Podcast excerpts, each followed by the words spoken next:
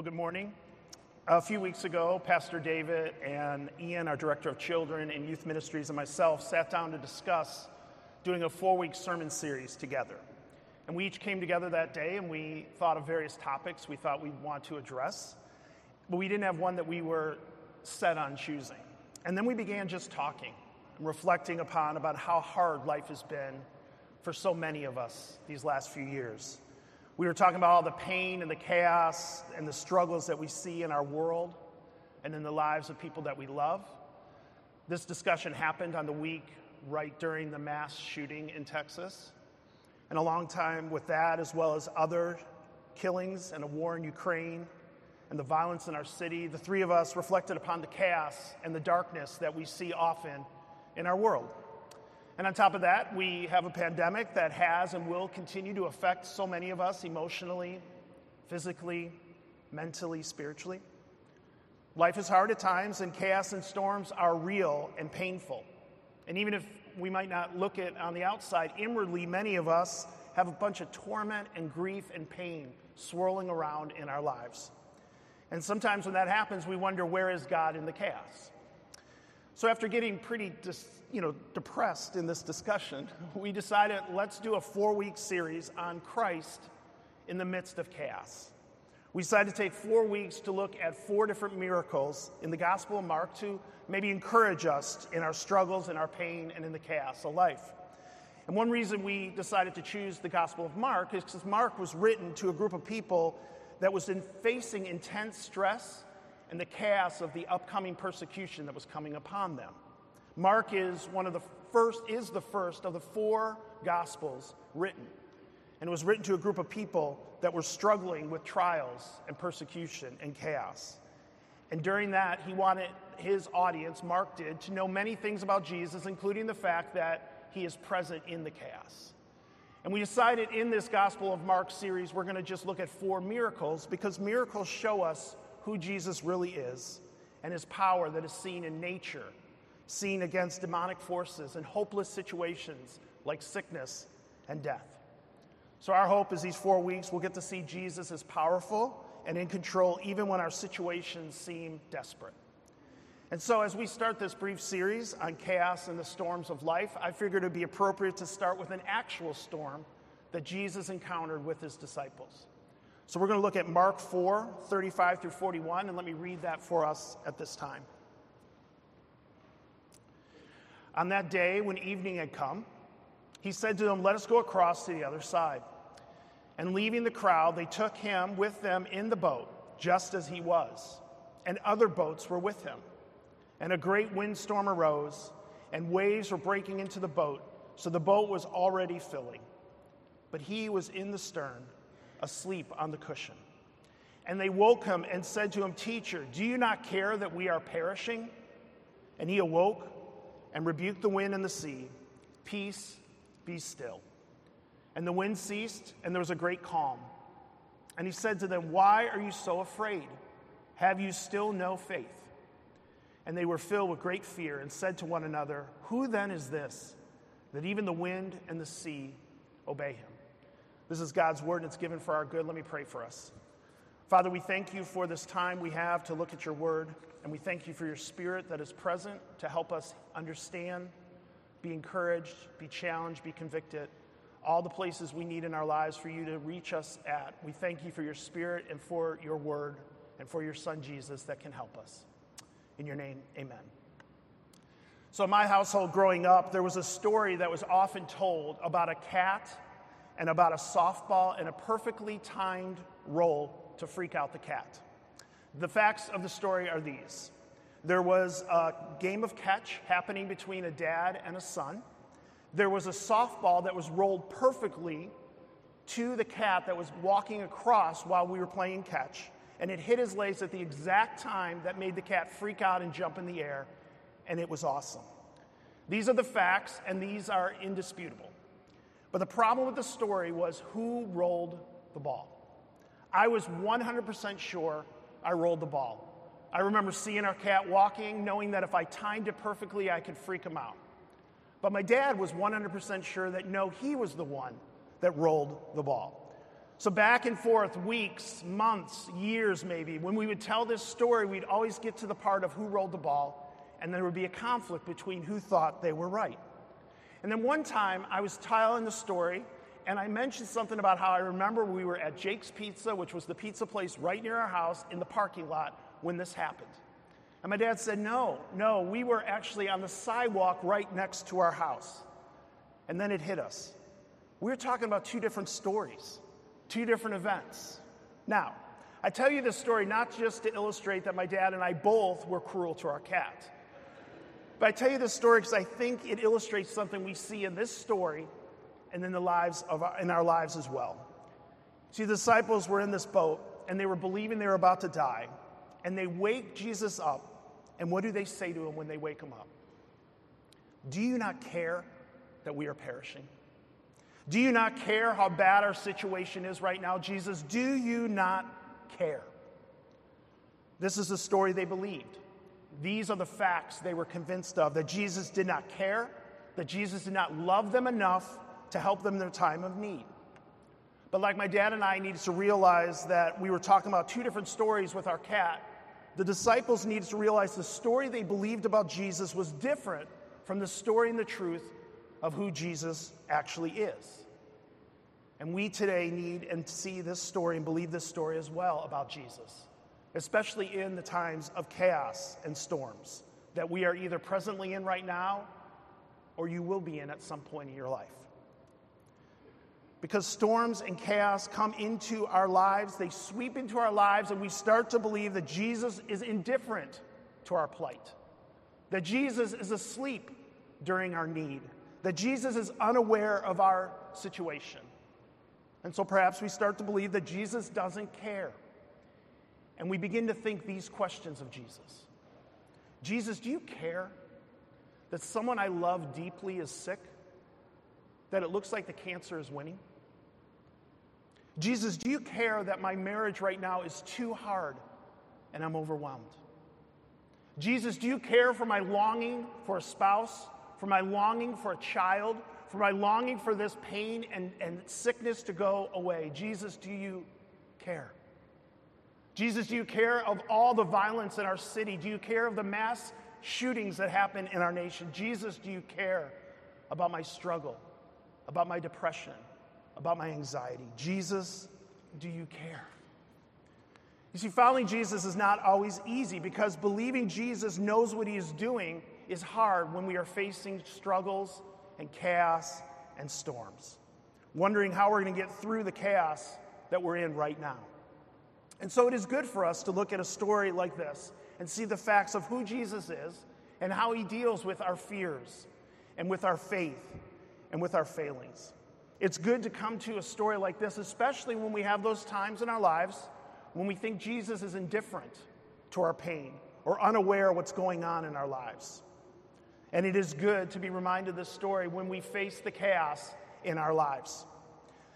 So, our story today begins, and after Jesus has been teaching for a long time by the Sea of Galilee, he tells his disciples that he wants to go across the lake with them. Mark records that it is evening and that a handful of other boats will be joining disciples as they journey on a journey that Jesus is leading away from their homes and the familiar places where they lived and they worked to an unknown territory that was unfamiliar to them and was not a Jewish territory. This is, in some sense, a beautiful picture, I think, of what it looks like to follow Jesus. While there are a lot of crowds, including the ones that Jesus just spent time teaching, that liked Jesus for his teaching and for his miracles and for his healings, these disciples and this small group of other followers in the boats are interested in Jesus himself. They, in faith, go to where Jesus calls them to go, even though they're uncomfortable with where they're about to go. They follow Jesus to the place that they did not know, knowing that they were with Jesus and they wanted to be with him. But before they get to this unknown, unfamiliar other side of the Sea of Galilee, a powerful hurricane like storm comes upon them. The Sea of Galilee is around 700 feet below sea level, and they have some mountains near it. And so the cold air from the mountain and the, the warm air from the sea clash at times and causes thunderstorms and squalls. Mark calls this storm a great windstorm, and he tells us that the waves are crashing into the boat as they're sailing. Now, keep in mind, four of the 12 disciples were fishermen, and this was the sea that they made their living on. So it's safe to say they were involved in many storms as a fisherman throughout their life, but this storm was so bad that they believed they were going to die. And while this is going on, we find Jesus in the back of the boat sleeping on a cushion.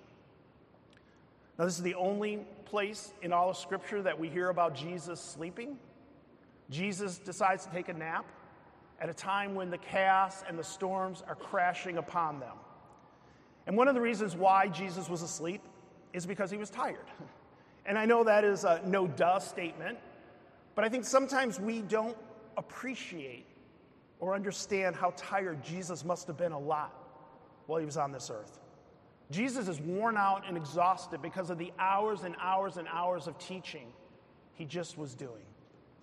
What the scriptures teach us about Jesus, what we believe as a church, is that Jesus is fully God and fully man. And what that means in his humanity, that he got tired, he experienced pain, he got sore.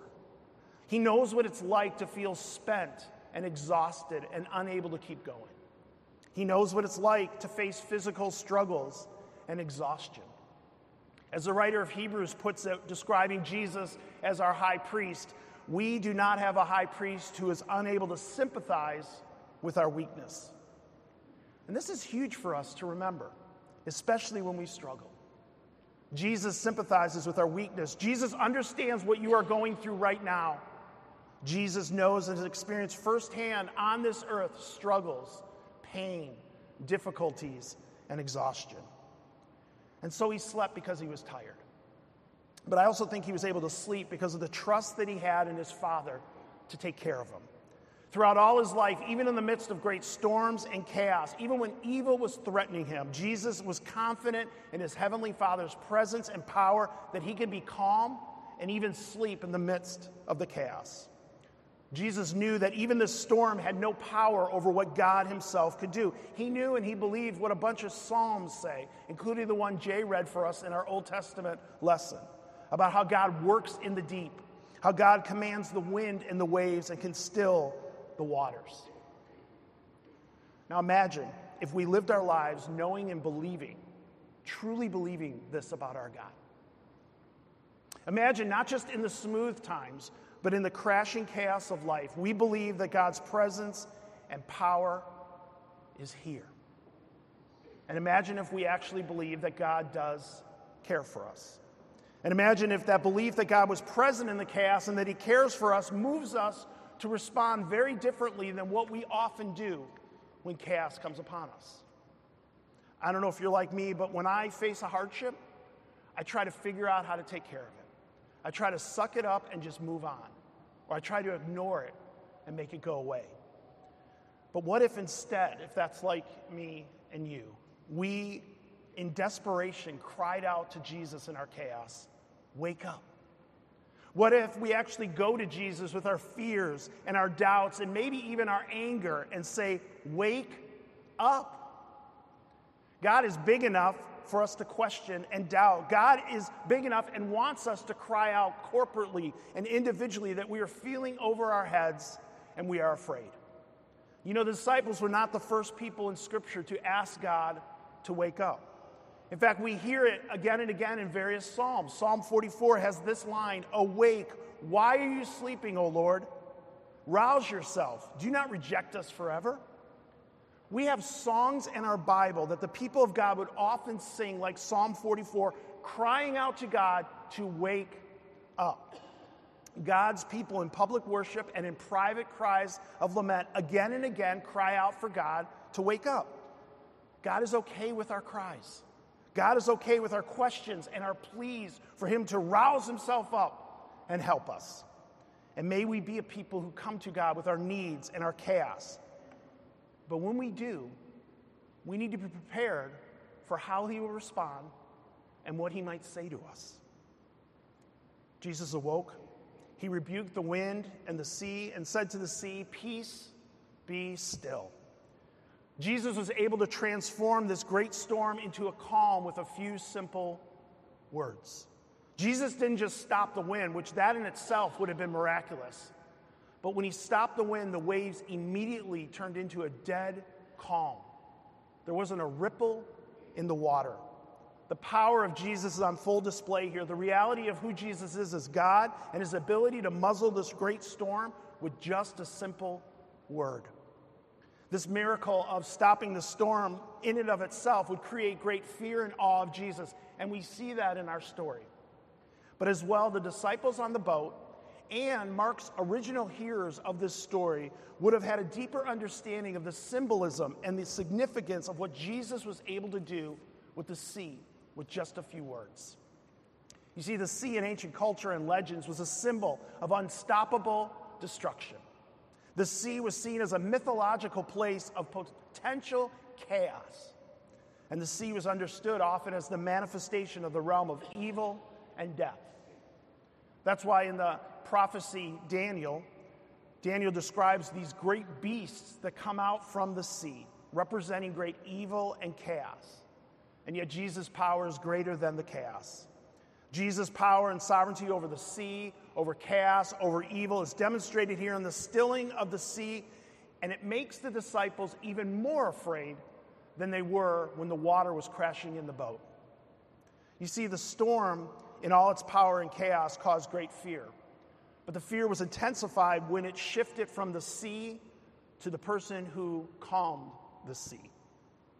See, the storm had immense power that the disciples could not control. But when they saw what Jesus can do, they realized Jesus had infinitely more power and they had less control over Jesus than the storm itself. The disciples experienced the reality that Jesus is unmanageable like the storm was. And that's why they ask in fear, who then is this? Who is this? And this is an important point of the passage and an important application for us to grasp when we think about storms and chaos in our lives. See, the question the disciples ask at the end of our story is very important for us to apply in our lives. Because there's a danger in retelling this story like this that Jesus calmed the storm and think it is a good story to comfort us with the assurance that Jesus will calm all of our storms. There's a danger in taking this story and applying it this way. The disciples cried out and needed help, and Jesus met them and stopped what they, they had problems with. And that's what Jesus is going to do today, no matter what we're going through. That distorts the real point of the passage, because the passage is not the focus on the disciples. The passage is not the focus on you and me and our lives. The passage is focusing on the identity of Jesus, which is summed up in the disciples' question in verse 41. Who then is this, that even the waves and the winds and the sea obey him? Who is Jesus is the question that Mark wants us to answer. Who is Jesus? Why did he come? And why does that matter? And all our lives should be about seeing and believing and understanding who Jesus is, and especially when we're in the midst of difficult times, which we all have. Jesus knew that these disciples did not understand who he was, and that's why he asks in verse 40, Why are you so afraid? Have you still no faith? Now, in one sense, this seems like a crazy question for Jesus to ask. Um, why we're so afraid? Well, you know, we almost died, and then we woke you up and you said this little word, and all of a sudden the storm stopped and it's completely quiet now, and we're a little freaked out. So, yes, that is why we are afraid. But Jesus asked this question because he knows their premise was wrong. They had the wrong story in mind, like I did with my cat and the softball. Disciples have already spent time seeing and experiencing Jesus as a friend, as a teacher, as a healer, as a miracle worker. In fact, already in the Gospel of Mark, they have seen healings, they have seen the casting out of demons, but they still don't believe who Jesus is and what he provides for them, and so they are afraid. And I think the fear that they had is a fear that some of us have right now. They don't believe Jesus cares because they don't believe really that Jesus loves them. They don't believe that Jesus loves them because if he did, there's no way he would allow this storm to happen. You see, they believe the storm couldn't happen because Jesus was with them. But many of you know more than I do that storms are a part of life that none of us can escape. There is no stormless seas in life. We have a Savior who sometimes doesn't deliver us from the storms, but through the storms. We have a Savior who, does, who actually does allow people that He loves to go through storms. I mean, if Jesus had the power to stop the storm, he had the power to know that the storm was about to come, and he could have told the disciples, let's wait a little bit before we go over to the other side, but he did not.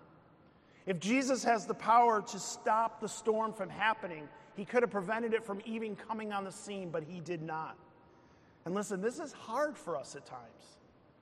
There's often not an easy answer to why God allows things to happen. We don't like this about our God. We are afraid and doubt God's plan, and it affects not only how we believe this, but how it plays out in our lives. So Jesus saw this in his disciples. He saw that they doubted his care for them, even though he has given evidence to the contrary. And so he asks them, Why are you afraid? Have you still no faith? Or where is your faith? He asks them.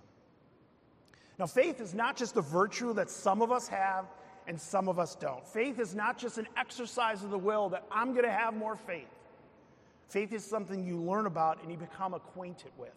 Faith is something that is built upon the evidence presented to us. And what is the evidence that is presented to us throughout all of Scripture? That Jesus is worthy of our faith, that Jesus is the source of faith, that Jesus is the author and perfecter of our faith.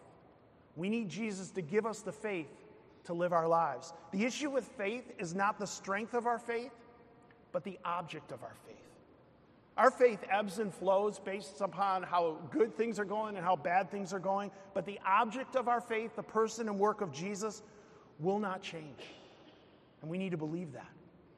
You know, this is the first of four sermons on Christ in the chaos of our lives. And listen, there's many more examples we could have looked at in all the Gospels and all of Scripture. Chaos is going to be a part of our lives until Jesus comes back and makes all things right. I truly wish it wasn't true. I wish there was a magic pill to prevent you from going through the storms and the struggles you're facing right now, but there's not. Storms will rage more than we even expect at times. And these storms will naturally bring us back to that first question that the disciples asked Jesus, do you care?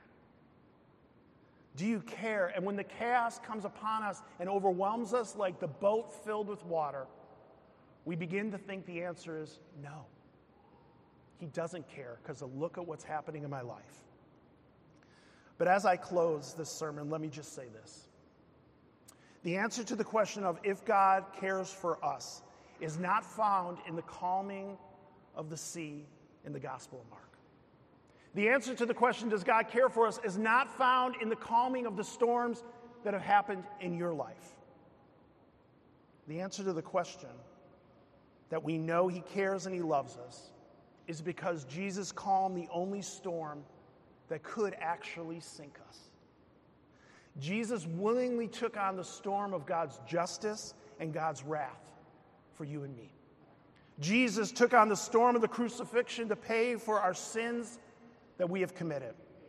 Jesus calmed the storm of guilt and shame that we all experience when he took our sins on the cross and died so that we can have life. May you believe that he has taken on the storm of God's justice and wrath for you. May you believe that for the first time today or the 100th time, that Jesus took on the waves of our sin and our regret and our failings because he set us free from them. And the more we believe that he took care of that storm, the more we can hope in the midst of chaos and storms in our life. Let me pray for us. Father, we thank you for your Son and for his ways that he has shown us his love to us. We thank you that we get a beautiful picture of that in just a minute when we feast on this meal that reminds us of your love for us. Father, help each one of us here in whatever storms we're going through, whatever chaos we're experiencing whatever difficulties will arise, that we will believe that you are present and that you care and that you love us. In your name, amen.